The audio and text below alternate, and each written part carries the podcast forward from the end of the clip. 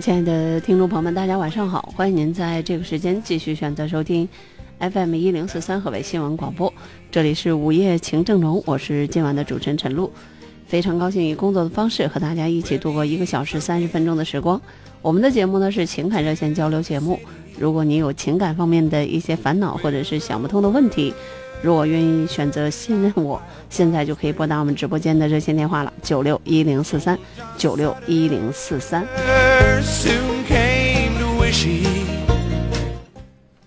非河北省的朋友加拨一下长途区号零三幺幺，石家庄的长途区号是零三幺幺。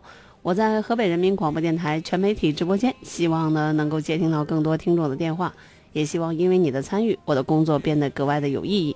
我们的热线电话号码再重复一遍：九六一零四三。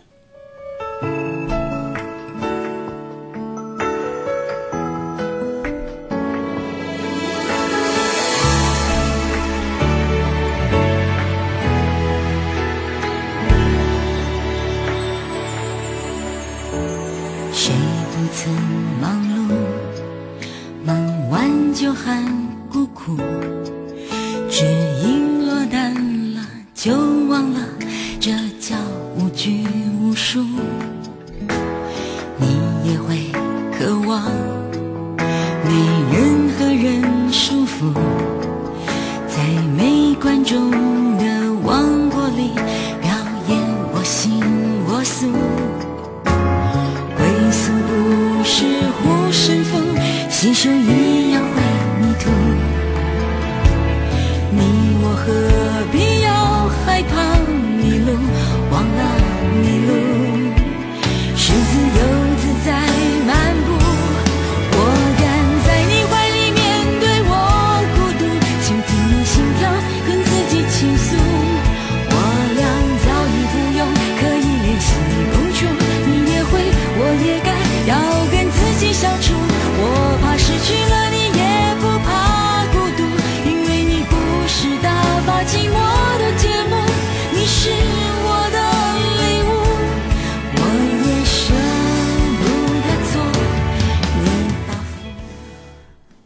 接听第一位听友热线。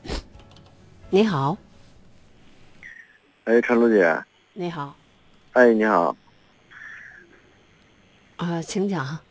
啊，那个我有一些就是跟我女朋友这两天吵架了，然后想呃问你一下，啊，你说吧。呃，我女朋友我们两个恋爱四年了，然后嗯，她老是跟我说我爸妈的不好，然后我就觉得因为这个我挺受不了她的，然后前前段时间就因为这个吵架了，然后嗯，我觉得要是因为这个事儿分手挺不值得的，然后我又不知道该怎么跟他们跟他沟通这件事儿。你是希望他不说，还是说你爸妈的好？呃，我不要求他说我爸妈的好，只要别说我爸妈不好就可以。嗯，那实际上你爸妈呢？嗯，我爸妈，他其实说我爸妈，就是因为嫌我爸妈，就是他就是有一些攀比，就是跟我那些朋友，嗯，像他们就是爸妈给钱比较多一些，就是，然后给他的少一点儿，然后有买那种金项链儿的，然后就是就是这种。那还然后还不让说是吧？呃，也也不是说不让说，因为我我们，嗯，应该是按，我的想法来说，我们两个这个生活也不差这些东西。但是女孩子差，然后我就我就觉得，然后他就因为这件事儿，然后老是跟我说，老是跟我说，然后我觉得他老是在我面前说我父母不好，呃，我觉得我挺受不了的。嗯你再换一个试试，要么？估计还这样。那你的意思就是，呃，父母不对，这正常的不能再正常。你做的很好，儿媳妇有的时候还不满意呢。何况这其中本来就有问题，他絮絮叨叨的，然后偶尔跟你吐吐槽，不是很正常吗？嗯，那陆姐，你说我这个有没有什么办法？就是我我刚才已经用一个极端的方法告诉你了，你换一个试试。还这样嗯，除非那女孩是哑的，那我只能跟我父母沟通这件事儿了，是吗？嗯，如果说你爸爸妈妈做的很完美，我我们不只是钱上给的多，是指零缺点，嗯任何人说出来都没什么，那女孩子在叨叨叨叨叨叨算女孩子的错。本来可能在有些方面，大多数的女孩子都会计较，她因为嗯是女孩子中的大多数嘛，对吧？嗯，她可能会有一些感触，我觉得说出来这很正常，就至少不应该在你这边有什么反应。哦，我觉得我我这两天一直就是因为这个事儿困扰我，我就感觉你要想让一个女孩子说你爸妈的好，这是挺难的一件事儿。我我现在不要求他说我爸妈好，只是别说不好就可以了。而且我觉得这件事儿，反正听你这么一说，我嗯就是改变了一点儿。因为我我之前感觉这个东西它不至于，嗯，但是对于大多数的女孩子，只要不同就会治愈。比如说别人都给带孩子，你爸妈不给带孩子，这他就肯定叨叨。别人给三金，可能他给两斤，那肯定他要叨叨。你这个肯定是别人买的房子一百四十多平，你娶的是女人，你要娶个的是个男的，可能不计较；娶的是女的，都会有一点点攀比心、虚荣心。只不过有的说，有的不说，但是指望着没有感觉，还乐得乐得屁颠儿屁颠儿的那种概率，我不能说是没有，但是极小。嗯，因为女人的虚荣心与生俱来，这个跟你们男的爱开什么好车，爱爱用什么爱爱戴什么表是一样的，对吧？啊，是吧？你们男的开个什么车，互相攀比车好车坏，那女的可能不不懂这些东西，嗯嗯嗯，对吧？我不认为你你看别人开好车的时候，你一点反应都没有，一点感觉都没有，嗯对对吧？对，我连我连今儿中午上节目的时候，听人家左一个在北京有房，右一个北京北方有房，我我又不在北京生活，我还受刺激呢。说实话，你身边都是这样的信息量，你还让自己保持无动于衷，的铁板一块啊，嗯对吧？对，我觉得就是这，你通过你这么一说，我觉得，呃，那我就只能跟我父母沟通这件事。不一。定你跟你父母沟通，就是你父母是多大的能力或怎么样，就是这个样子。但是至少对于你的女朋友来说，你得允许她说，允许她叨叨。你也没千万没必要把这些事情告诉你的父母，如果那样的话，你太幼稚了。呃，我我父母对这这个东西应该是没有什么太大。那不不不，如果你把这些话，他只是跟你叨叨而已。如果你把这些话原样说给你父母的话，他们没法处了。我我父母属于那种大大咧咧的人，然后也不至于说任何哎呀，我任何大大咧咧的人，在这样的事情上做不到大大咧咧。不是因为我父母，他他并不是因为别的，就是没我还大大咧咧呢，哪有比我这么大大咧咧的人？但别人说我一句坏话，我记一辈子，放心，妥妥的。对，嗯，好吧，嗯我就我绝对大大咧咧，我自己兜上身上带多少钱，可能呃做什么说过什么事儿，承诺给别人什么事儿，我可能过会儿就忘。但别人说我一句坏话，我记一辈子，放心，记得老清楚了，时间、地点、人物，我记得可清楚了。啊，嗯，那我这个你要娶媳妇儿，在这一点上你要有成熟的心理，就是媳妇儿就是媳妇儿，爹妈就是爹妈，嗯。概念上叫一家人，实际上还是不同，有着本质的不同。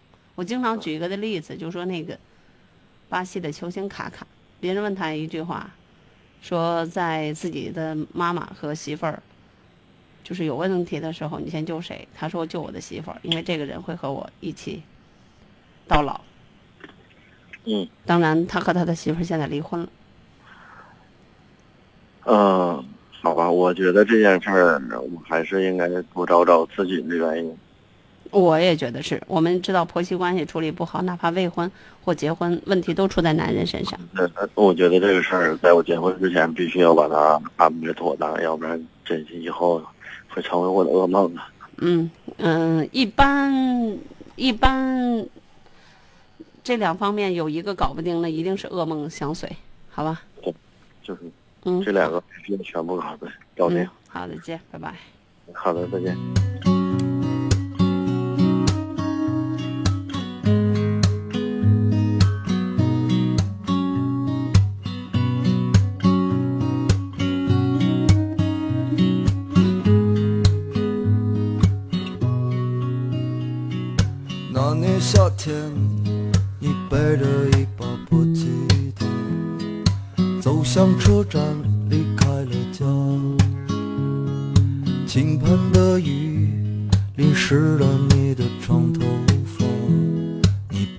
抱着行李咬着牙。车厢里的旅人啊，都心事重重的。”不敢抬头看窗外的景色，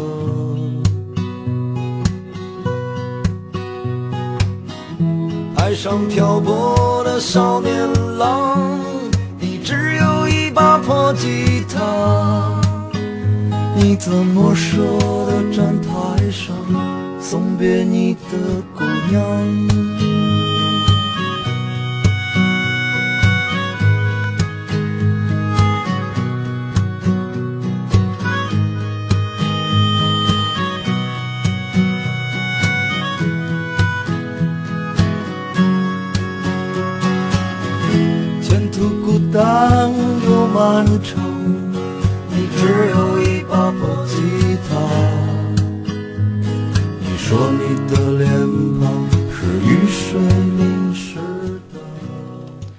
你好，这朋友喂，你好，是陈龙老师是吗？啊，你好，我是那个一个单位的一个呃工作工作人员嘛，就是上班有那么二十多年了。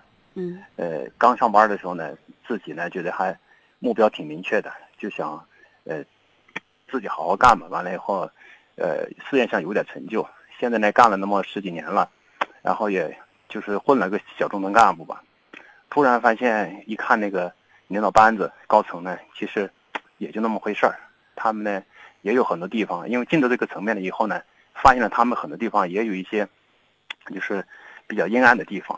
自己呢现在有点突然找不着方向的感觉，到底是还接着干，还是就是物质条件也还可以，呃，然后呢自己干的工作呢也不太费劲儿，呃，但是呢就是想往前走呢又有点犹豫，现在就自己感觉有点突然到了那个四十来岁了，找不着方向了，感觉自己。你问错人了吧？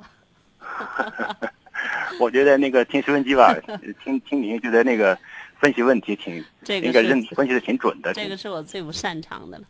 我觉得想听听您的建议，就是现在真要是想自己辞职呢，又有点感觉，呃，还还是可以，就是干这点工作吧，自己也不费劲儿。呃，问题就是自己突然感觉就是这个精神追求一下就没了。刚开始上班的时候吧，觉得你看这个目标很坚定，完了以后就是吃苦也不怕，呃，学习啊干什么事情都没什么问题。就是现在一一到这个时候，就就马上自己就觉得找不着找不着那个方向了，找不着就找不着呗，干嘛非得有方向？找不着，觉得精神生活还是不不太不太好呗，就你想听实感觉过得不话？充实呗。你想是呃听实话还是想听什么？呃，想听实话，我认为我我你要是经常听我节目，一定知道，我认为三十五岁之前是奋斗的，三十五啊到四十是稳定的，最多到四十五四十五岁以后就要啊享受人生了。就自己嗯，该干嘛干嘛，乐意学点东西，比如说学啊点钢琴。举举例说明，你可能以前啊不会打排球，或者以前啊不会打 乒乓球，然后让身体好一点。另外，在孩子方面多多花一点点心思，享受一下家庭生活。没事儿出去吃吃饭，看看电影，出去旅旅游，嗯，然后常看看老爸老妈，好，就可以睁一只眼闭一只眼，在在职场里，也就是我们经常讲的要活明白。职场里就我这个人个性吧，还是比较要强的，比较强的呢，就是其实刚开始这么十几年的时候吧，也确实吃过很多苦，呃，自己觉得也有点又有点不甘心，但是呢，又往前看呢，觉得进到那个圈子里面去呢，又好像又现在愿望也不那么强烈，呃，自己呢又也觉得好像没什么意思，反正我经常挤兑跟我同年龄段的，就是那个啊。高层的那个，我 因为我我的同学里，只要不不是像我这个样子的，就是啊，在比技术圈里干的，肯定都是一个单位的一把手了嘛，对吧？吧像我这年龄的七零后嘛，那你你经常会会说出国呀或干嘛的，你会发现他的护照被收，他不能出国。哎，对对对对对，你你你你经常请个假，干个看看看老爸老妈，跟他们一起就吃个饭，你会发现他今天要加班，明天要开会，没错，然后他的老婆和孩子可能就是他他要他要安顿好。那像我我一个同学呢，经常就会说你你你你把什么样的事情给我老婆和孩子弄好，我顾不上。我跟他老婆孩子都不认识，我告诉你啊，是吧都不？认识。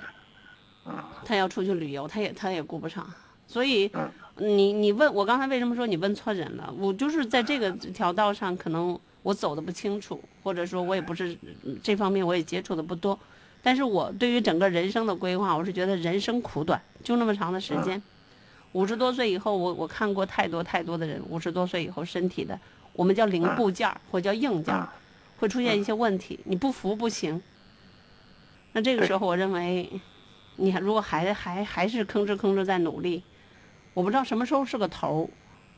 我不知道，就是人之所谓追求，我特别佩服那些科学家。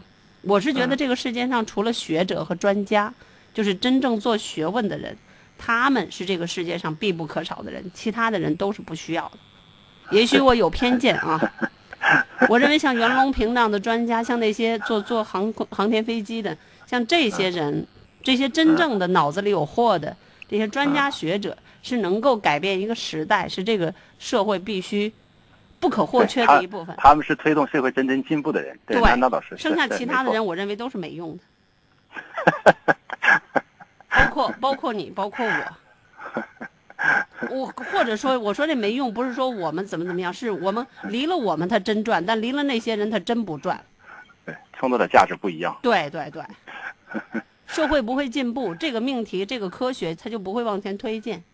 嗯，所以我认为，如果你不是做这一行的，比如说在一个医院里，这个手术只有这个人会做，那这样的人是没有权利来有私人的生活的。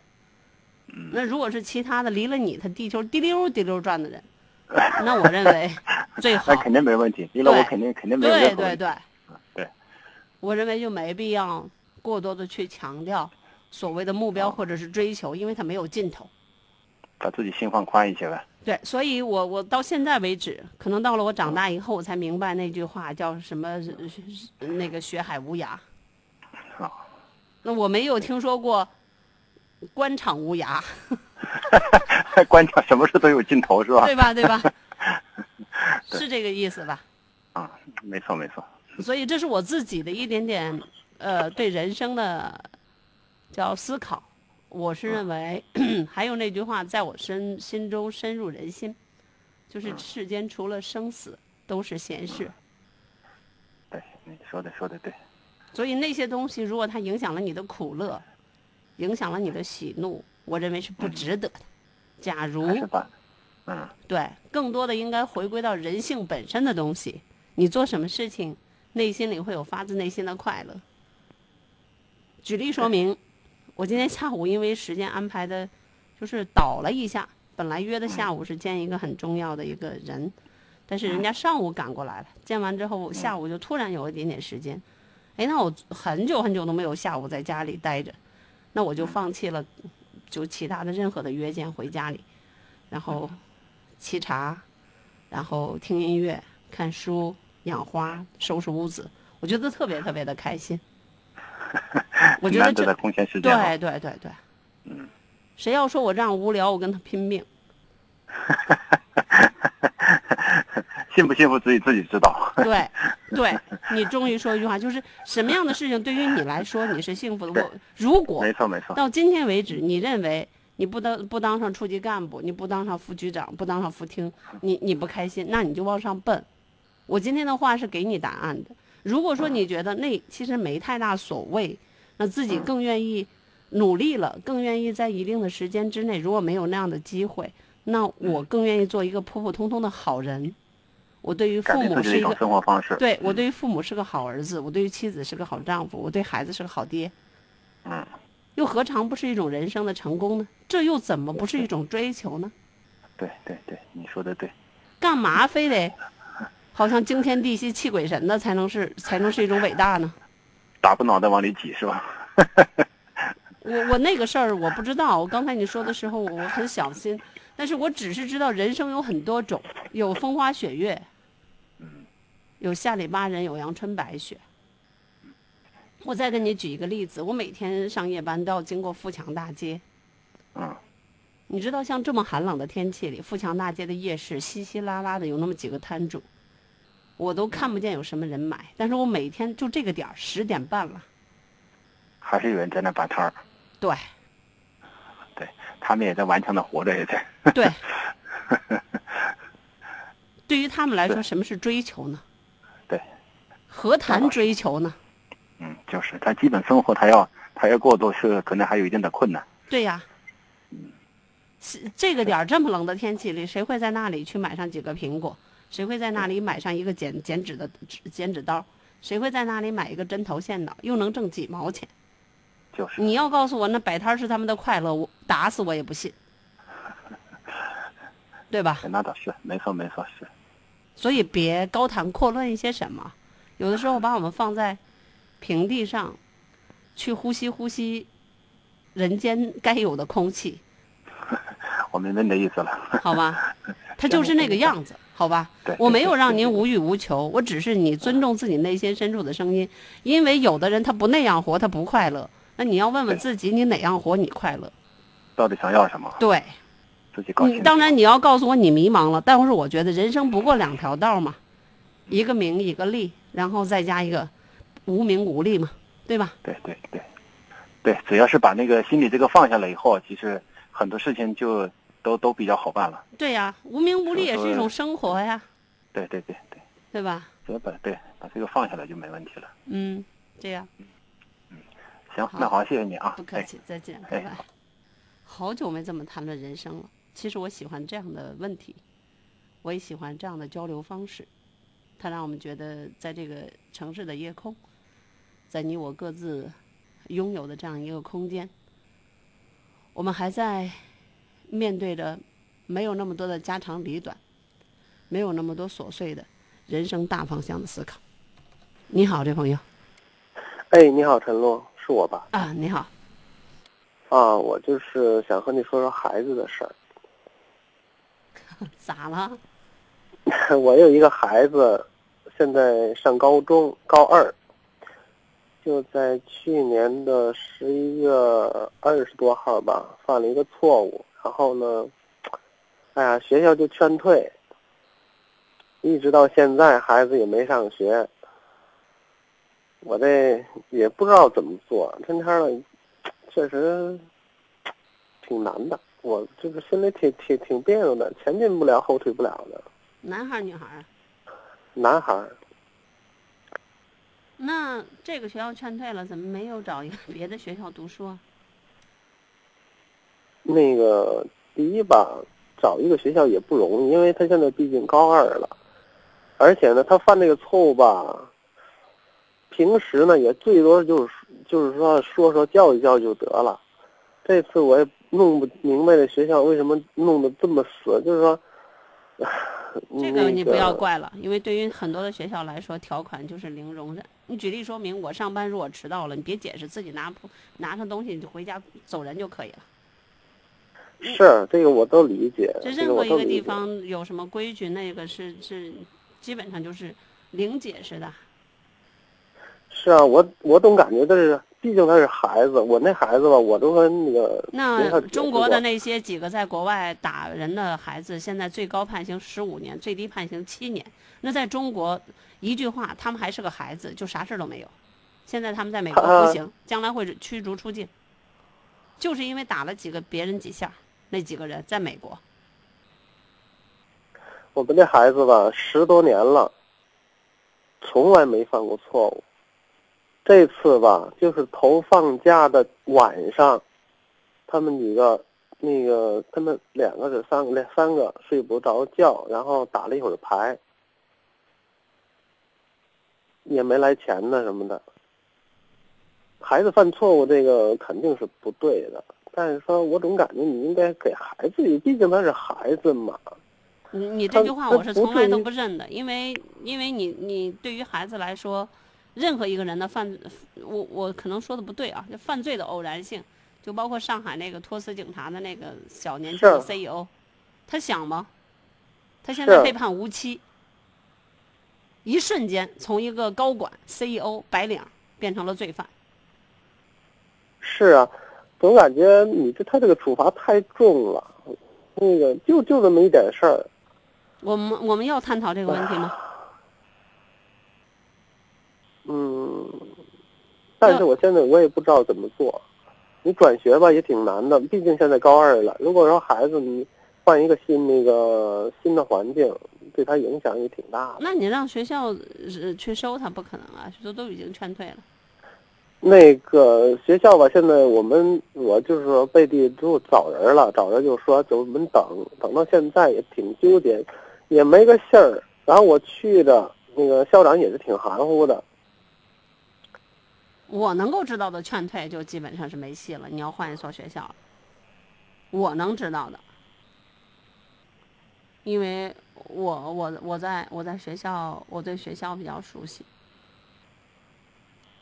是吧？对，我的父我母都是老师。呃，我不瞒你说，我这你可能我这么说吧，你以为我这做父母的袒护孩子是吧？没有，我们这孩子吧，我不是说、呃、表扬夸夸也好，就是说特别懂事儿，不是那个害群之马，不是那个。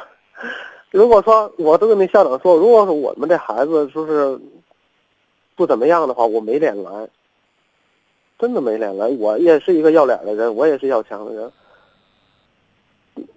真的罪不至死啊。这事儿要探讨吗？哎真没办法。哎呀，反正也是这个东西，仁者见仁，林智者见智嘛，。反正林森浩杀人之前是一个非常优秀的高材生，是个博士，现在嘣儿枪毙了。反正也是，我都跟那校长说，你如果说你那个小偷背着周臂，也不是个办法啊，这个东西没办法说这个东西。嗯，人家如果说人家，人家按规矩走，对吧？我们也没办法。您是跟我来探讨这个是非，还是说让您的孩子怎么样？探讨是非，我不跟您探讨啊，这肯定我是站在学校的这一方。我和李爽在这方面的观点完全不同，我会永远站在学校这一方。我认为任何事情如果没有规矩的话，那就乱了。就像医生，如果没有保持医医院的这个医生的尊严的话，那以后没有人敢给患者做手术。如果学校里边老师的说法不能够树立一定的权威的性的话，那老师就都大撒鹰就算了。谁谁现在的学校的老师已经不敢管学生了。没事儿，这家长就投诉；没事儿，家长就上学校闹。说实话，现在的老师想法，我也嗯，您说，您说。所以现在的老师已经没有过去负责任了。说实话，因为不敢负责任，现在的家长都惹不起。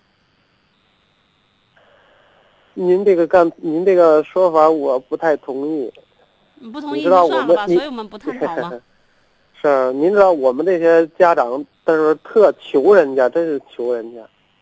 这个可不像人家那个家长那么强势去了，真的确实求人家上学。我们花着钱把孩子交给人家教育，然后呢犯点错误，那孩子我说我的观点就是，早知今日这个别犯错误呀。这个孩子这个东西都没办法，人人一辈子，如果说没有几个人原谅的话，他能长大吗？我都我都不敢说，他们就是包括，包括这个校长，他他就没有犯过错误吗？其实你要是这我们样来应该教说话孩子学会和做事宽容。你要这样来说话和做事的话，那就难怪你的孩子会犯错。我们经常，我经常给听众灌输的理念就是，不管对与不对，能不能做到，就不要给自己跟别人说对不起的机会。话是这么说，我十多年的孩子也没犯过错呀。我刚才已经跟您就这事儿抬过杠了，我都承认跟您抬杠。那林森浩没关系，抬被枪毙之。前是复旦大学的高材生，是，博士。那都已经签了很好的医院，那是家里多少辈子才出来的好孩子。我知道这个事儿，我也我也知道，我总就感觉，怎么着？那是那是他爸说他还是个孩子，原谅他吧。我们在我们家这么多年，他就犯这一回错，行吗？不是，不是。如果我是家长规矩的话，就是规矩我什我我什么也不犯，嗯，该犯法的按法律、按法规来办。嗯，我们孩子没判那个没犯那个法，但是你又判死刑，这个东西也冤不冤呢？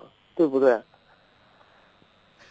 我再跟您讲，规矩就是规矩，原则就是原则，是啊，法律就是您明天法律。是啊，你明天你再您教那您要跟我，探讨这事儿吗？你要是跟我探讨这事儿，不跟探讨啊，嗯这个我又不是学校，我我才不管这闲事儿呢。您您要说别的，我就跟您说；您要跟我争这个，我不跟您争啊，没必要。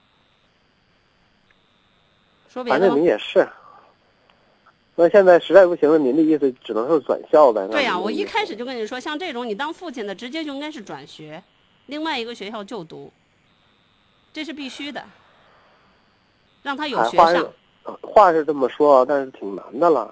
这个没办法，我再争取一下吧。没办法，转一个学，考虑很多的。这个二中，我们这二中还算是可以一点儿的，想想都不是那么太理想，不是那么太难。现在不要考虑什么好与不好了，让他有学读，让他为自己的行为有一个买单的机会，以后能够人生逆袭就 OK 了。是我现在有一点不痛快是怎么呢？这个事儿不是没发生过，平时的话也就是说说教育就得了。我这个，嗨，没办法说吧，公平是偶尔出现的，这个东西没办法说。那也不是那么讲的。的啊，那叫公平是相对的，不公平是绝对的。那也不能跟你争那个东西了。嗯，对，跟我争也没有用，我又不是校长，我要是校长的话，我直接开除呢，说不定，那不就更嗯麻烦了？他直接开除的话，你就投诉是吧？对 我们这个他是这么回事儿，现在有三十多个人，嗯，就是有开除的，就是有打架的，有什么嗯有什什么的，他们都卡在这儿了。嗯嗯，如果说我这一个孩子的话，现在早上学了，嗯，没没没根本就没没这么严重。行吧，这事儿您处理处理吧。谁让孩子在这方面可能没让您省心，嗯，自己可能得稍微的操点心，受点累了。是我，你说现在孩子都特别叛逆，我也不好，呃很很说孩子。孩子平时他也不这样，偶尔你犯我们，嗨，我不说了。我再说的话，你你会以为我这家长老袒护孩子，但是我说的都是真心话我认。为这很正常，但是嗯，我不我说的都是会因为，真心话。但是我不会认为很正常的事情就合理，嗯，对吧？它合情但不合理嘛，对吧？是合情的话不见得合理，对呀、这个我理解。嗯，那就这样吧，那好的，谢谢你啊再。见，拜拜。你好，嗯，打通三线的这位朋友你好，啊，你好，你好，你好，哎，你好，啊您关了收音机呃吧，我想否则一会儿你说不下去了。啊，对对对，呃，你好，呃，我这个，呃，我我我想咨询一下，现在这个年轻的人们，呃，要是结婚买房子，呃，买房子就说，呃，比方说，呃，俩人谈婚论嫁了，呃，买了房了，呃，但是还没有登记，嗯、这个房。这个这个这个是写双方的名字还是写一个人的名字？我可不知道这个，这要看你们自己谁出钱多，还有你们之间的感情怎么判断的。哦，对，如果你使了人家女方的钱，那必须是两个人同时，呃，上上上那名单上，上那个房产证上。对，如果你一分没有用，婚前财产你可以写你自己的名字，这一点问题都没有。如果你觉得为了给对方吃一个定金丸，即使你你是全额付款，写上女方的名字也是，也是很令人感动，或者说很很令人佩服的一件事儿。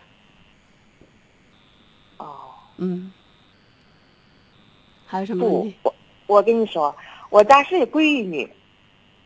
嗯、嗯，你们出钱了吗？没有，没出钱人家可写可不写。哦，但是那个呃，他们现在已经谈了两年了吧？呃，快两年了。谈一百年，人家家掏钱买的房子，人家也可写可不写。啊，嗯就是说那个他的父母出的是十五万块钱的这个首付，啊，过后要还贷款，谁还啊？啊、他们俩还呗。他们俩还的应该写的呀。哦，但是他们俩没有登记，还没有登记结婚。没有登记，那这个咋整啊？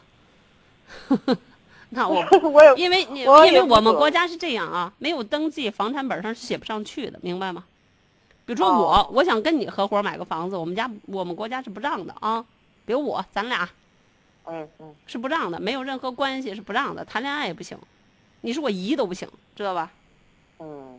只有夫妻、子女、关系，已经确定夫妻关系了才可以写直系亲属，妈和儿子、妈和闺女就直系亲属、血亲，还有夫你妻。看这谈恋爱，他谈恋爱的那个有夫妻关，呃，登记了，比方说登记了，他们俩啊，你俩就是结婚了，没有结婚证，也不能往上写，明白吗？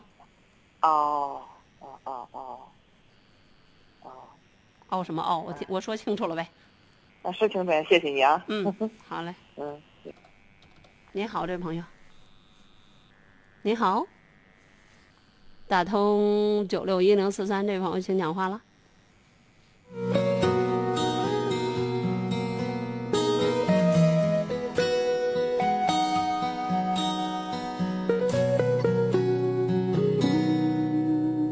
当他恨到多爱的时候，你忘了所有的誓言。他扬起爱情胜利的旗帜，你要我选择继续爱你的方式。曾经说要保护我，只给我温柔，没挫折。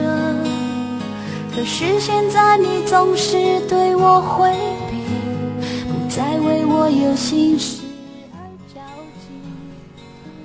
很多的听众都在就刚才那位父亲的电话发表自己的看法。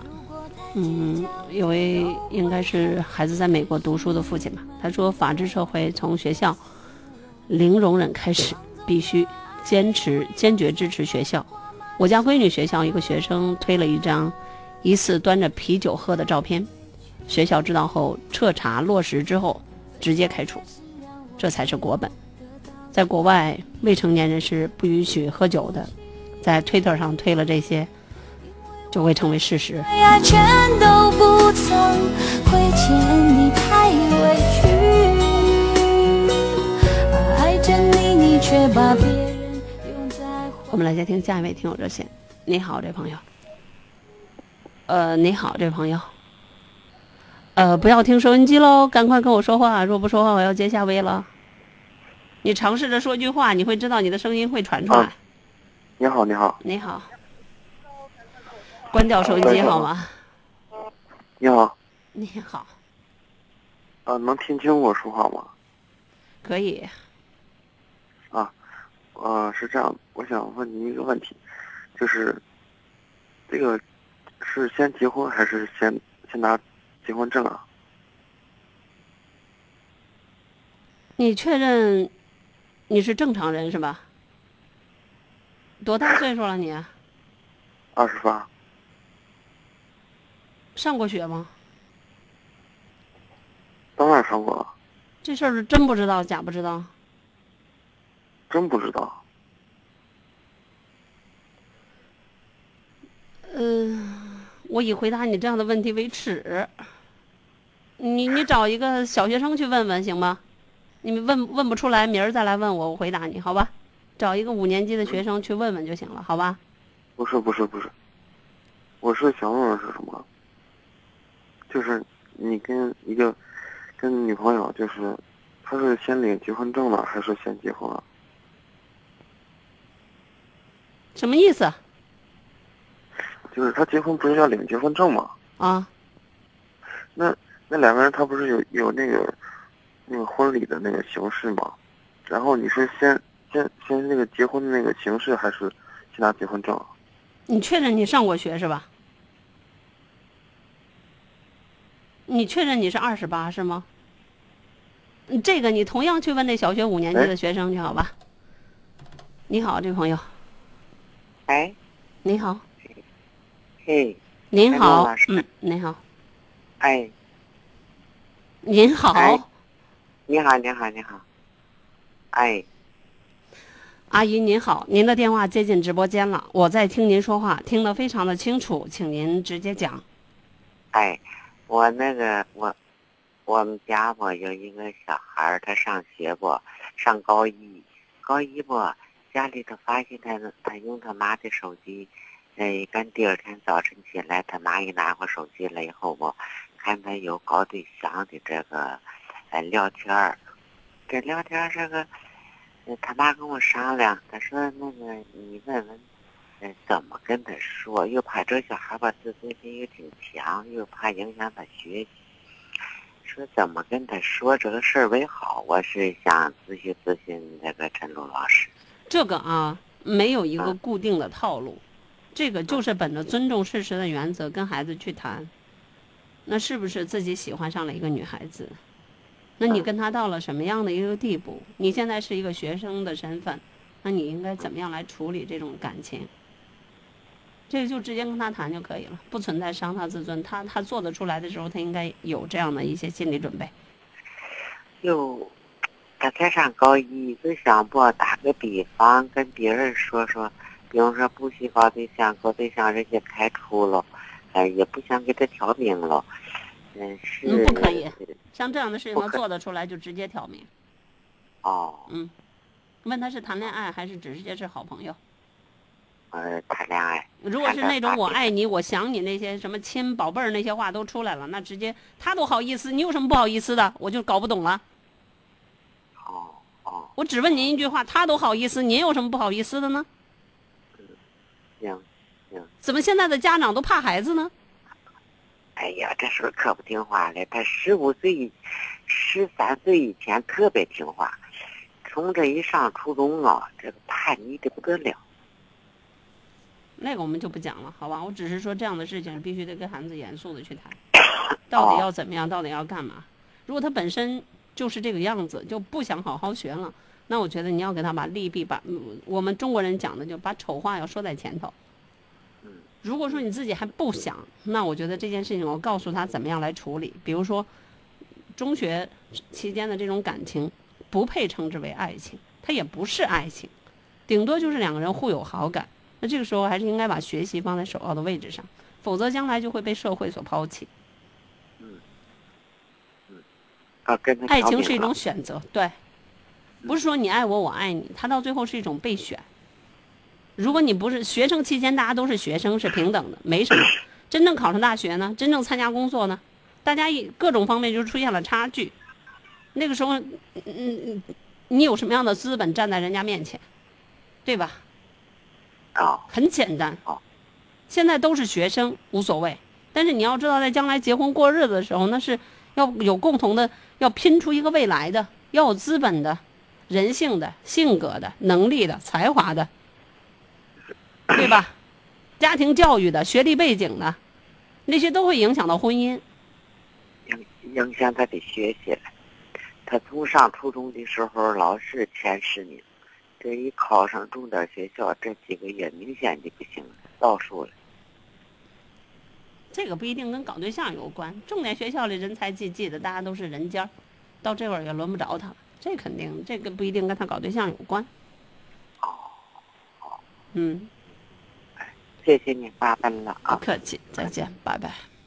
你好，喂，喂，你好，你好，是陈老师吗？嗯，你好，嗯，我我是我是那个孩子的家长，我听同事说你们那个有个三十五岁以上的孩子找对象的，怎么个找法？我想咨询你一下。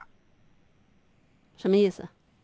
就是我姑娘三十五了，八零年出生的，到现在也没对象，我这不是想我们这里是情感节目，您要是找对象的节目，那得在十二点半，就是白天的是十二点半到两点听。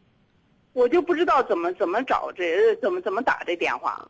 问你的那位告诉你的同事，这个小孩没娘说来话长，这实在太长了，这个怎么讲？呃，那个那个节目说是也是您陈老师组织的啊？对，是您是您组织的，就是中午十一点到十二点，完了打电话就可以了。十二点半到两点，您先听听。哦，十二点半到两点。对，好，谢谢您。嗯，好，好，再见。好，嗯，好，谢谢拜拜。。你好，这位朋友，喂喂，你好接通了吧？啊，你好，请讲。你你好你好你好，您 关了是我收音机电话吧吧？哎，是您电话，您关了收音机，否则一会儿你就说不下去了，好吧？关了关了关了。呃，我我原来在我这周围环境有一个就是说的，这个人他们家小孩儿未成家，人们都念叨说这个家长不他不合格。我这我经常听这个节目，说四十不创业，五十什么六十什么的这个，六十不操心的。就是说的，我们也是六十的人，也想到就是你像刚才我也听，就是活明白一点儿，潇洒一点儿。就是小孩不成家以前，我总有一个思想疙瘩解不开，就说这好像没完成这个任务，就在周围或者邻居或者是好像说不下去，就是我有这么个想法解不开。我想，这这这这我怎么给你解？这是你自己想不通，好，这是所谓的我们叫价值观念不同，人生观念不同。哦，嗯，你认为可能对于孩子有一种责任，其实正常情况下，孩子养到他十八岁，你就不应该再管他了。哦，我是我是也呃，你们这节目我是中午也好，晚上也好，我都我都听。一般这个经常听这个李爽好，你都都听大伟。嗯就是我老觉得这个事儿我办不了，我感觉到我很失职，因为我见过一个，就是人们老是人们老是损这个家长，说他们这个家长怎么怎么怎么的，很我我觉得感觉这个这个这这个家长很不称职吧。就是我觉得我要是什么都不管了，我觉得好像是我没完成一个任务似的。嗯，我们国家的家长多半都是这个样子的。对对，私心眼儿，死心眼是吧？对对，没有胸怀是吧？这倒不是，你大家都啊因为、因为年轻人压力很大，活得很费劲，所以需要家长的帮忙。啊啊啊啊！哦现在的年轻人很难自食其力嘛。啊，前两天我想跟你，我还想问你个什么事儿呢？今天今天我不太紧张了，我就说句吧。就说我不原来是想着你原来我听你说一个四十就是不创业了，五十就不不干活，六十不操心了。我就感觉感觉到很想着，就是我拿出一定的自力量来，我我我找点年轻人，我我干点事干点事儿，你解除解除这思想的这个负担。我我我有这么个想法，我觉得想来也可笑。你你玩洋的玩不了，你就得玩土的，这好几个事不好弄了。哎，我请我我想跟你请教请教。嗯请教啥呀？就是现在还想拿点钱让年轻人干点啥呀？我那意思就是找年轻人，我出点资，啊，我也不麻烦了呗，就这么个意思。我只告诉你，现在钱不好挣。知道知道知道，我我非常清非常清。嗯，呃，这个目前这个阶段，大概五年之内不适合做投资，啊啊啊啊！知道知道。最好抱着钱过日子。啊啊啊啊嗯啊啊！而且现在最适合的时时候，你你知道现在最适合干嘛吗？啊，不知道。最适合花钱，现在物价低，啊啊，对对对对对对对对，好多东西都卖不出去，都降价。对对对对对对对。所以现在适合花钱买吃的、买喝的、买穿的，哦。然后玩儿。哦哦哦嗯哦哦。现在适合花钱，不适合明白。明白了，明白了，明白了，明白了。行，还有别的事我我我见过你一次，你你到我们这儿来过一次，到过保定。啊，那都多年前希望的事儿希望再见吧一次。嗯嗯，行，好，再见啊。啊，好嘞，好嘞，拜拜。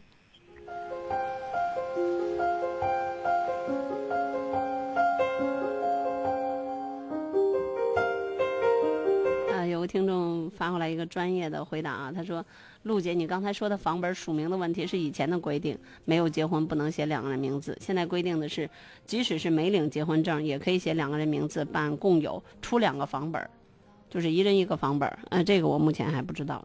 呃，那那位家长朋友可以作为参考。蒸发过的事，沉默的沉默在深海里，几次，结局还是失去你。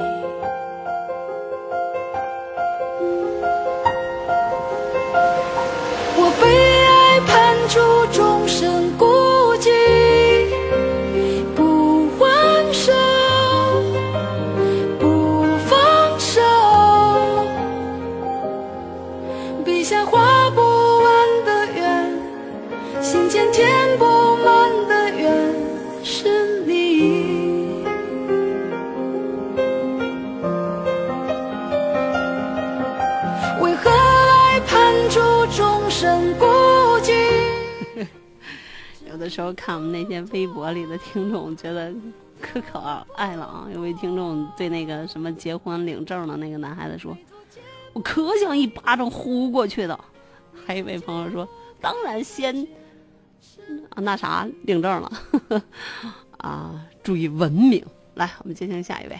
你好，这位朋友。哎，你好，你好，你好，是是是我吗？啊，是您电话，请讲。呀，陈陈老师，你好，你好，你好。你好，我我把收收音机关了。那个嘛，呃，我给您咨询一下子，那个我那个孩子在济南上大四，上大四，我说他上大三的时候，学校在学校也入党了，入党以后学校说保研，保研呢，他他非非要考别的学校，可能也没考上，他他他报报的中科院可能没考上，您您看这个事儿将来怎么办呢？那他自这个得问他自己，他要不甘心，他可以再考；他要甘心了的话，那就是小小孩子想的太高了呗。他自己的学校是什么呀？山东什么学校啊？山山东济南，济南，山东大学啊？嗯，是山大吗？我是济南大学，哇，够够够够野蛮的呀！济南大学报中科院的硕士研究生。嗯、那保他的是哪个呀？保都送他都济南大学保的。啊？济南大学保送济南大学的研究生对吗？呃，对对对，他不读，他要考中科院的是吗？呃是，那现在济南大学他也错过了呗，对吧？也可能是，那这要问孩子本人。如果孩子乐意参加工作就参加工作，他应该在报中科院的时候应该有预估的，就是考上怎么样，考不上怎么样，他应该有。哎对对，当时我反对，哎，看这个家长不要参与孩子的这样的事情，他他有这个心思支持就可以了。啊，那那济南大学他上大二的时候，上上大三的时候也入党了，再一个人家还保他研，你说俺说想太高了，我我是估计是鸡飞蛋打，嗯，嗯，这要看他自己了。他如果愿意的话，争口气，他愿意明年再考也可以。还可以啊。当然可以，研究生可以考一辈子。哦，嗯他那意思，实在不行是在济南是有指有有指标，可能是教学了，嗯，意思教学再考。那也可以啊，就是留留校当辅导员，这是一个比较好的路，比较稳妥。留留校留校，他那大学生能留校吗？那个是吧？也可以啊，留校当辅导员嘛。我大学生也行。对呀、本科生留校当辅导员的挺多的。那那一般都是硕士才能，他肯定在学校表现不错，人学校愿意留他呗。啊，对对，他从小学一直到大学，始终在学校学习挺好。嗯，对，那就支持他吧。我觉得这样的事情还是要尽量的尊重孩子本身的意见。嗯、嗯，行，没别的事儿吧？呃，没别的事，也就这事，谢谢您啊。嗯，好，谢谢再见。谢谢嗯，不客气。你好，你好，喂，你好，是陈露吗？嗯，你好，我是陈露哎。呀，终于找着专家了。我这个孩子吧，他是咱们河北科技毕业的，学的是服装设计与表演专业。现在呢，毕业了两年了，他现在在咱们北方找不到工作，这么着他没办法，他上了杭州了。杭州待了两年了，现在一跟他提这个对象的事儿，他就挺苦挺苦闷。你给我讲讲这个搞对象，最重要的是哪方面？你像他现在卡在个头上了，这个女孩子一米八，啥？二十五岁，一米八呀，你家孩子一米八呀？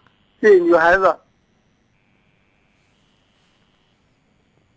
哎呦，这那对于他来说，首先是他自己的心理呗。那首先要找一个身高，像他做服装设计，他肯定在跟跟很多的模特有应该有接触，对呀、他们好多模特，他也是一个挺好的模特，本来可以去法国，后来因为我们觉得那是个青春饭，反对他，所以他他现在就只好就在一个私企当那个设计总监。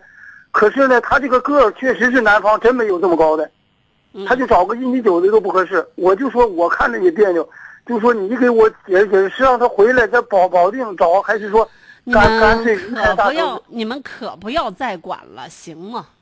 我只 求求你们不要管孩子，行吗？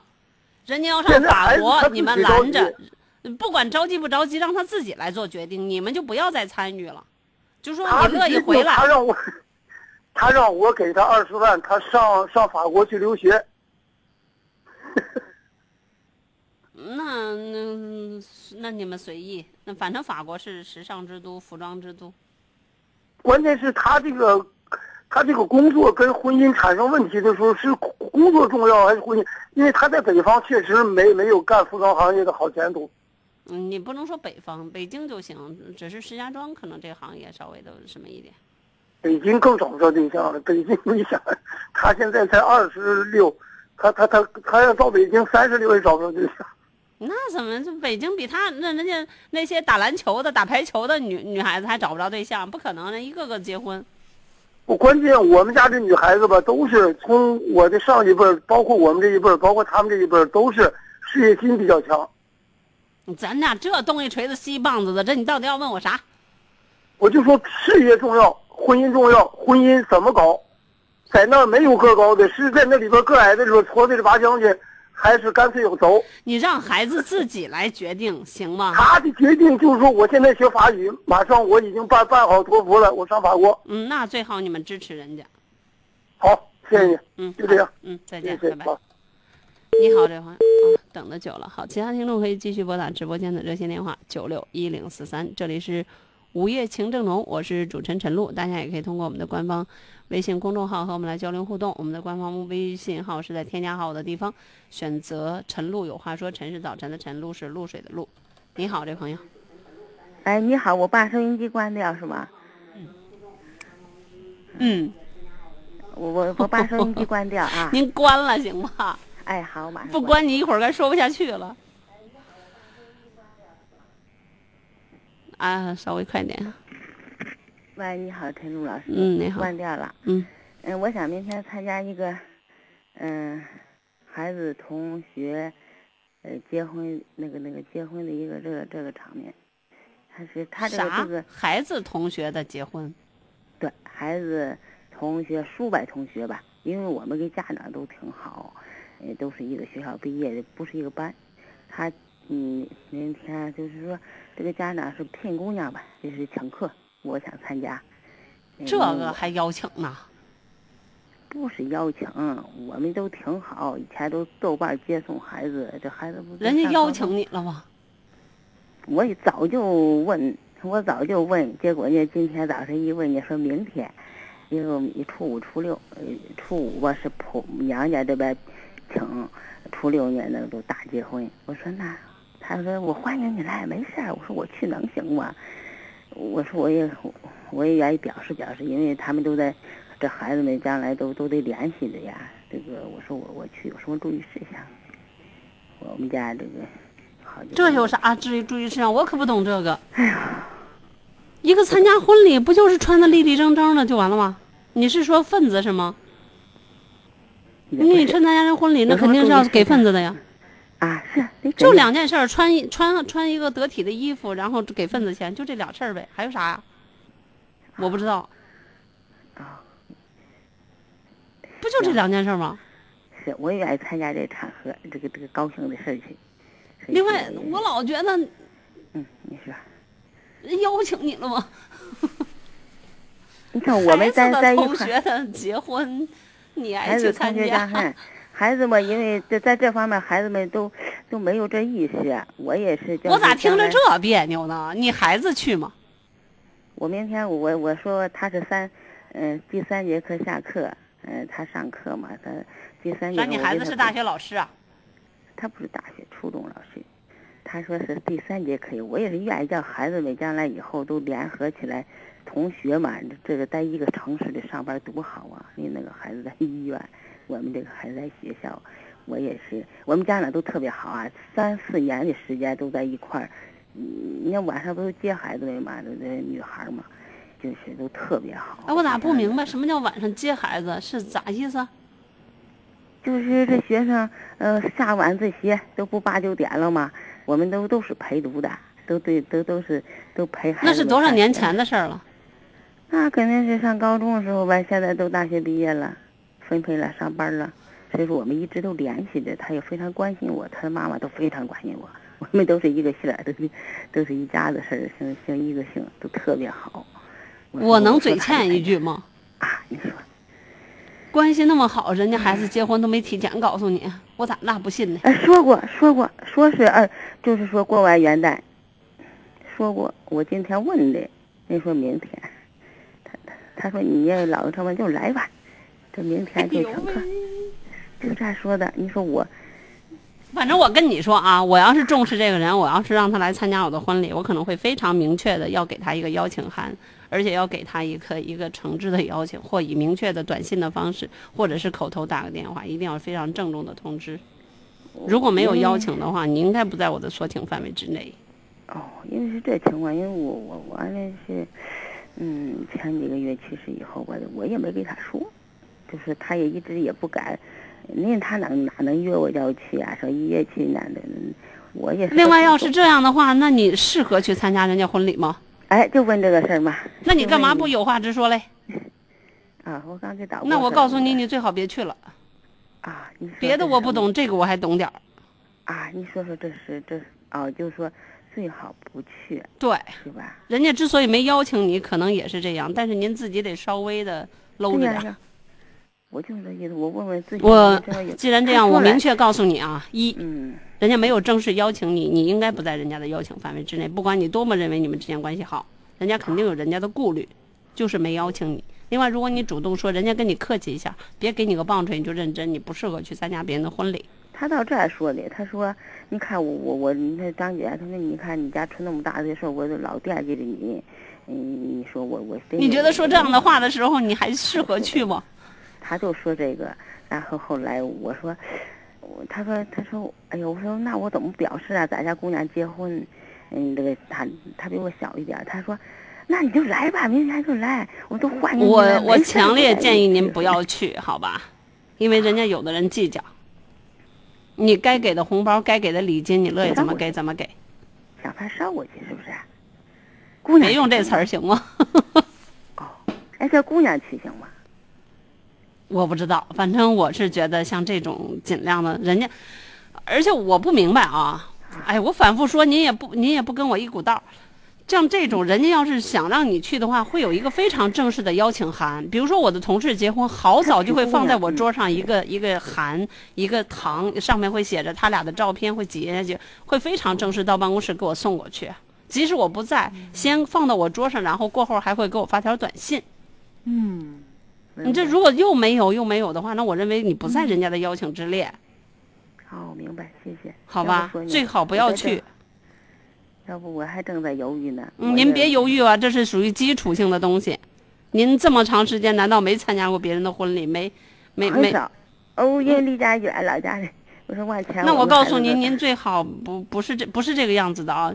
谁在我的邀请之列？那那都是很早以前，那都非常精细的写个名单。怎么怎么样？哪些是呃那个亲自送到？哪些是短信送到？哪些是电子邀请函？哪些什么什么什么都有的，很正式的。结婚是大事儿，人家很讲究这些礼数的。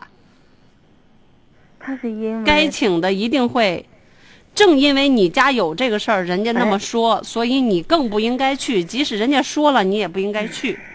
哎呦，您咋这？明白明白，好了，谢谢我，我也是呢，我说。我这出来，这不也算是一个事儿，咨询咨询，那就多。那我告诉你，别去了，好吧？那要是有，你看我前一段，我我我这个姨姨夫去世，那我应该去吗？确实我去了，那我应该去吗？他们也都说不叫我去。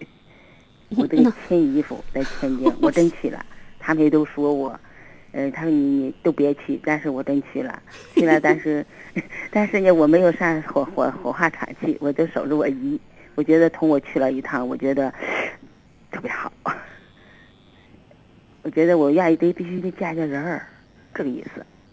您别跟我说话了，我全身毛得慌，不行了，我受不了了。行了，就这样吧，好吧？好，谢谢你。啊，不懂啥意思，听众朋友能帮我掰扯掰扯吧？啥意思呀？干嘛人家不让去，老去，去完了还心里特舒服，什么意思啊？你好，你好，嗯，打通九六一零四三二线的朋友，请讲话。老师，你好，你好，陈老师，嗯，你好，哎，你好啊，哎，你好，您好，您说，您电话接进来了，您说，我就想问一下，我说，嗯，我的手机这等前三天我关了手机手机啊。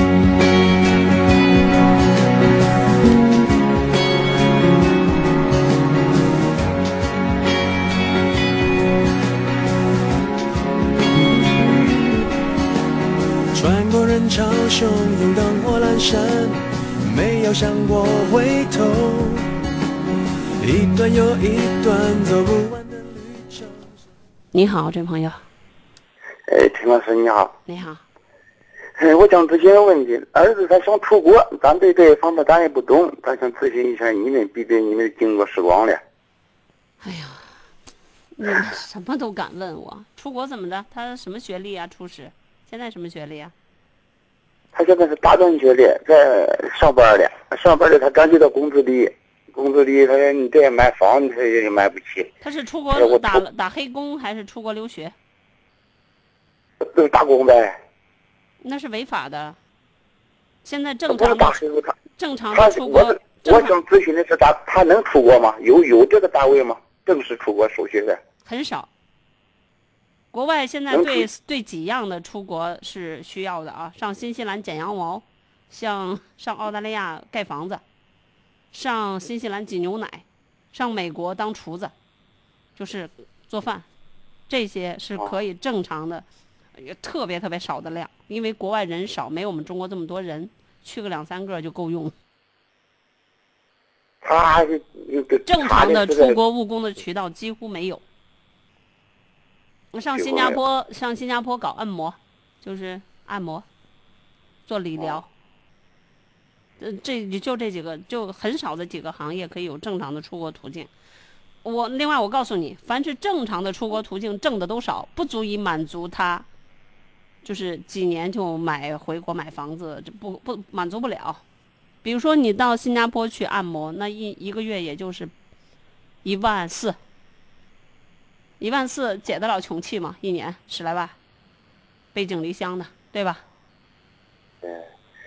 我不同意他去，我说我也不懂，我说你打黑工是有危险的，呃也是违法的。一旦查出来对，一旦查出来，因为因为因为石家庄这边有很多的地方它是区域性出去什么，所以这个是违法的，嗯，很难。基本上你拒签的概率百分之九十九点九九九九九。是吧？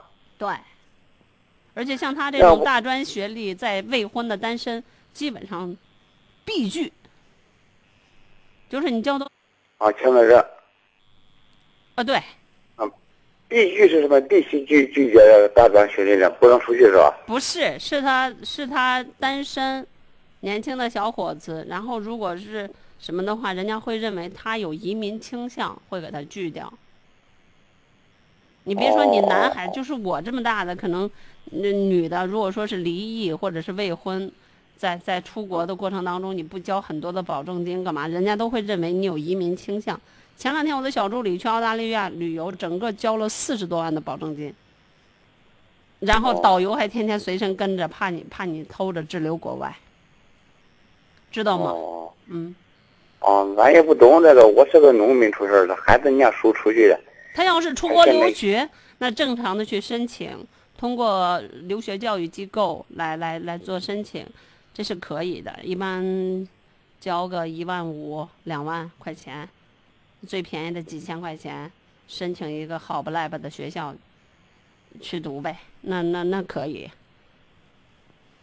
你要出国留学是有途径的，那留学你前提你得考雅思呀，你雅思起码得五点五吧，对对你对对考托福啊，是是，你大专学历你那个玩意儿你又不会，不行不行，那不行。而且托福和雅思之前你要投资去学的呀，你不学你他他咨询的是保定那个那个什么那个机构啊？那是哪儿都有留学机构，你你首先搞明白你家孩子要出去打工还是要出去留学，打工打工，不说了吗？我能够知道的都是黑黑，都是违法的，很少有正式的，好吧？哦，那还有一个事情，嗯，那个是这样，你看他吧，现在想想结婚，大概二十七岁、二十多了。啥呀？那边想出国打工，这边想结婚，不，我是这，你听我跟你说说完了。我是说你在外边在石家庄工作的，你在石家庄工作，你娶个石家庄媳妇儿，咱卖房子这是一大事儿，你这工资也不高。我说你不行了吧，咱别寻石家庄媳妇儿，咱回来吧。你再也不行，咱给家里说去，把工作辞了吧。咱这家里呃今天上午都在他买卖干啥，给你给给这个钱也不费劲儿。你叫我这么劝他行吗？合适吗？难道您不知道现在在农村娶媳妇儿很贵吗？农村其实不用买房，咱家里是现在在家里挣钱也很，比城市挣钱也不难，比城市挣钱还好挣嘞。农村娶媳妇是要跟很多彩礼的，你知道吗？那知道啊？那你就比比石家庄娶媳妇儿去，你还得要人家买房什么的，你更麻烦。你以后你城市消费提高啊，谁告诉你城市消费高啊？我认为呗。我是觉得这样的事情，您这个招致成成了成了成了那叫什么、呃倒行逆施了。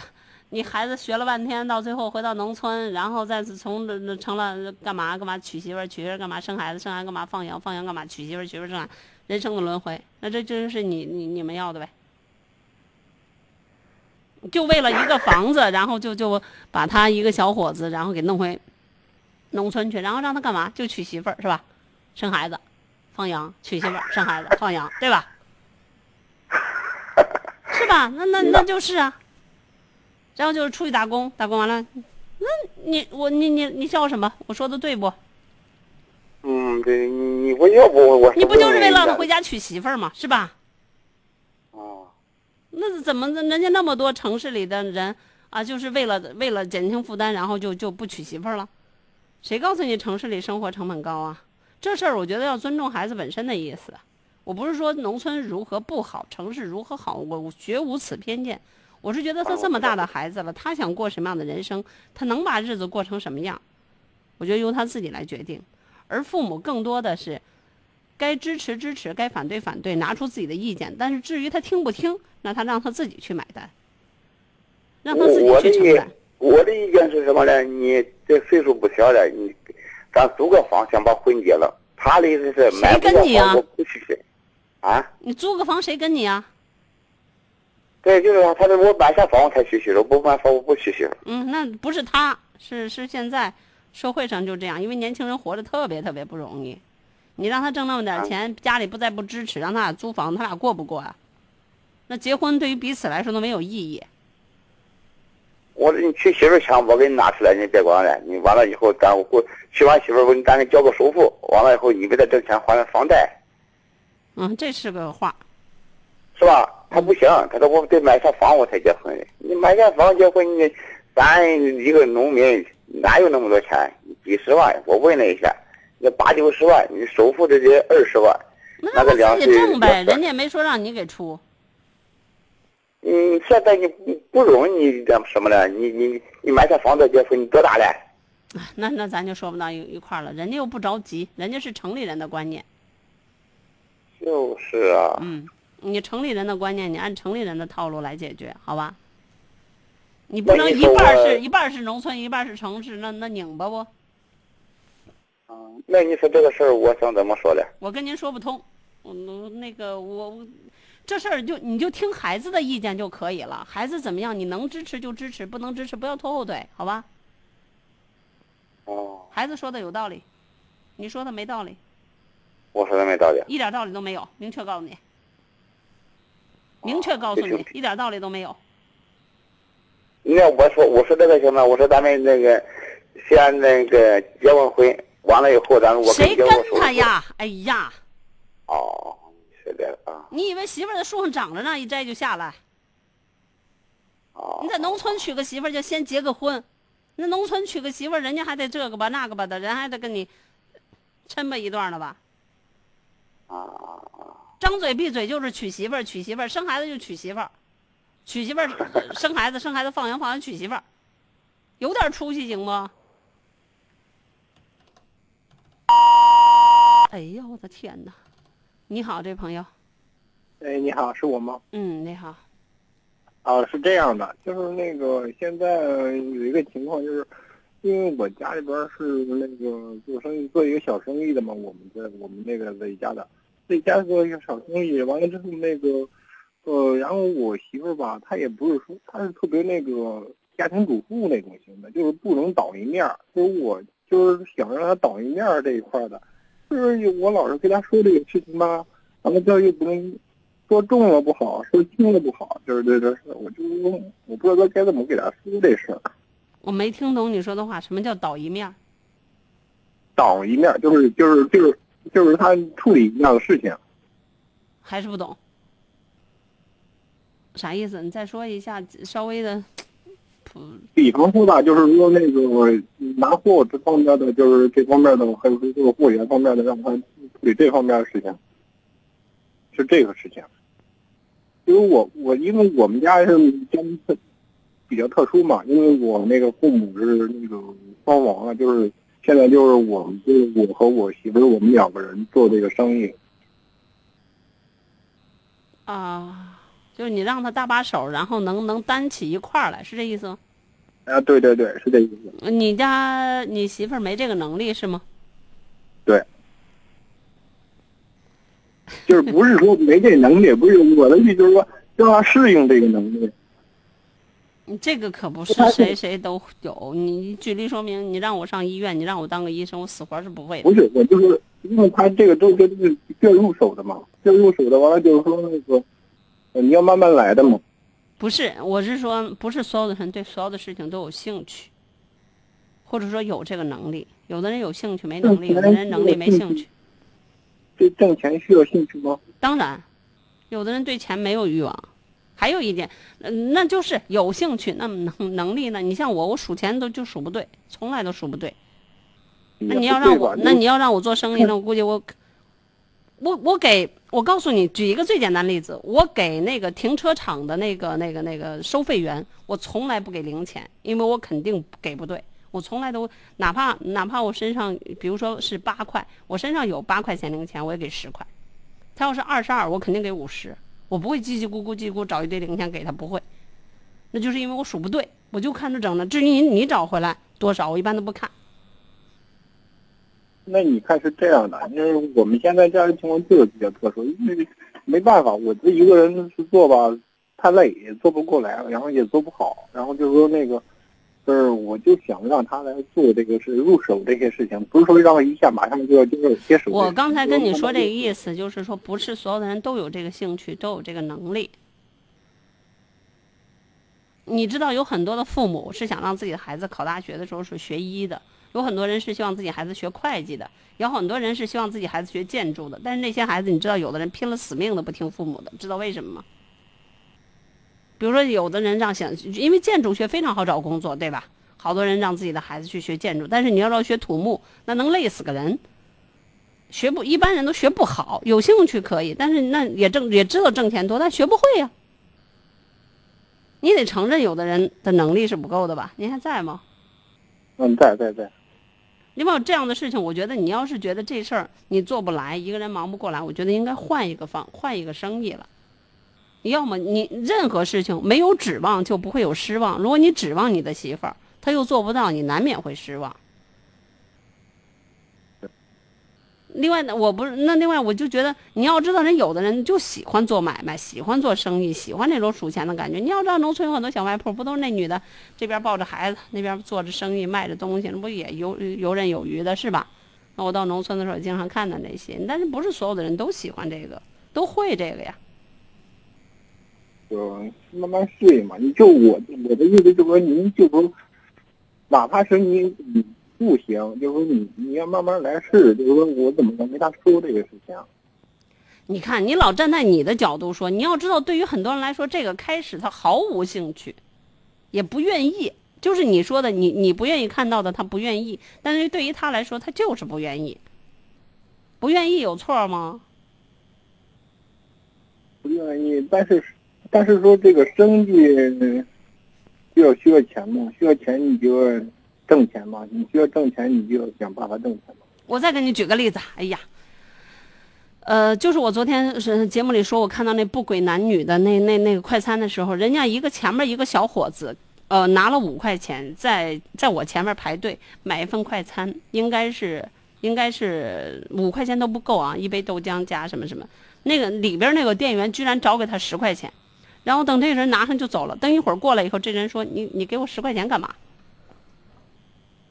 你要知道，所有的人，嗯，那我我的直觉告诉我，那个男孩子一是不知道他是不是新手，那男孩子轻度迷迷糊糊。我要说他智障不合适，因为那那家店离我们电台实在忒近了。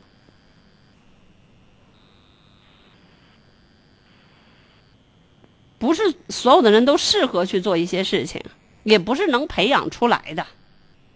那个那个店员绝对不是新手。那还是一家品牌店呢，它不是小地摊儿呢，还还有收音机呢。你想想，收音收收收，那叫什么？收音台什么的。我是觉得这样的事情，你不要大家就是坑在这里，就是大家在这件事情上非得你从了我或者我依了你，是你，你要是觉得忙不过来，你可以雇一个人搭把手，或者亲戚里道的谁帮个忙。你媳妇儿肯定还要带孩子吧？嗯，也对。带孩子本来就操心，时间上就不自由。人有的那人就喜欢家里，下班了就到店里帮着做买卖呀，帮着进个货呀，理个货呀，张张罗罗的。来来来，那个什么需要点什么呀？人喜欢的，人有的人人不愿意见这些人，不对这事儿毫无兴趣。有错吗？没错，是谁都没错。就是我，就是说那个这样比较好一些。呃，是我也认为这样比较好，但他做不到，他不喜欢。你想咋着？你想说服他是是吧？对，我想慢慢让他适应这个事情。那有一个理由呗，就咱家，你要是不帮忙，这店就忙不过来，我就快累死了。那只剩这样的煽情范儿了，讲道理，只剩这样了，就。我快累的不行了，然后我天天也忙不过来，实在受不了了。你看，要不帮帮我？人家会，人家会动心吗？会信吗？你媳妇儿会信吗？会。你说出来这样的话了吗？你要只讲道理，那就告诉你这些事儿。那讲道理对于这些人他是讲不通的，因为他觉得这事儿，我我我不想做，我做不来。我也就我也有我的理由啊，对吧？讲道理，你有你的理由，我有我的理由嘛，对吧？所谓的动之以情，晓之以理嘛，晓之以理行不通，只能动之以情了。如果这两事儿都这样事儿都行不通的话，这事儿只能改了。改是没办法改的，就是就是只能找想那些另外想办法。另外，我能问你一件事儿吗？嗯，您说。就一个农村的一个小买卖，怎么一个人还忙不过来呢？我咋不懂呢？不是农村的也买卖也有大的也有小的嘛。石家庄任何一个三六五二四啊，就任何一个三六五二四，够大的店吧？嗯，经常还一个人呢。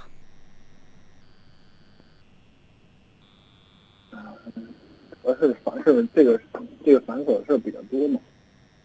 就这个事儿那个事儿的比较多，然后是关于到用人方面的，你就就算你找人让这个人做什么东西，需要说嘛，就动动嘴的，或动动嘴，然后跟他说一下，把这事情说到心三分嘛。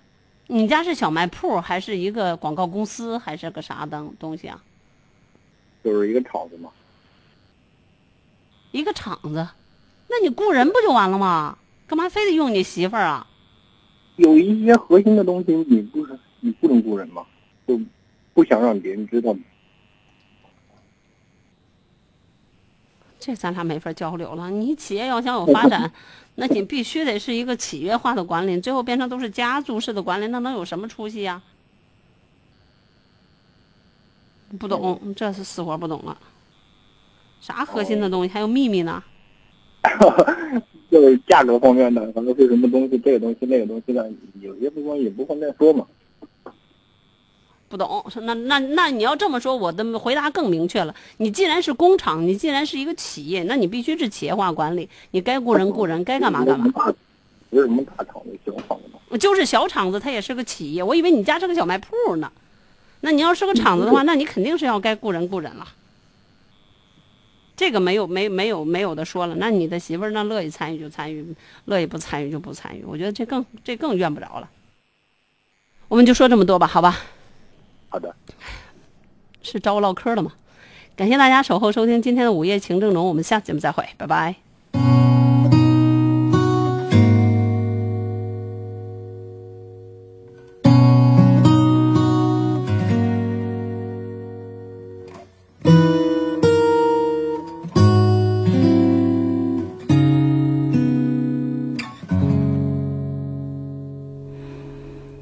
希望身旁有个人，有个如你一般的人，如山间明亮的清晨，如道路上温暖的阳光，覆盖我肌肤，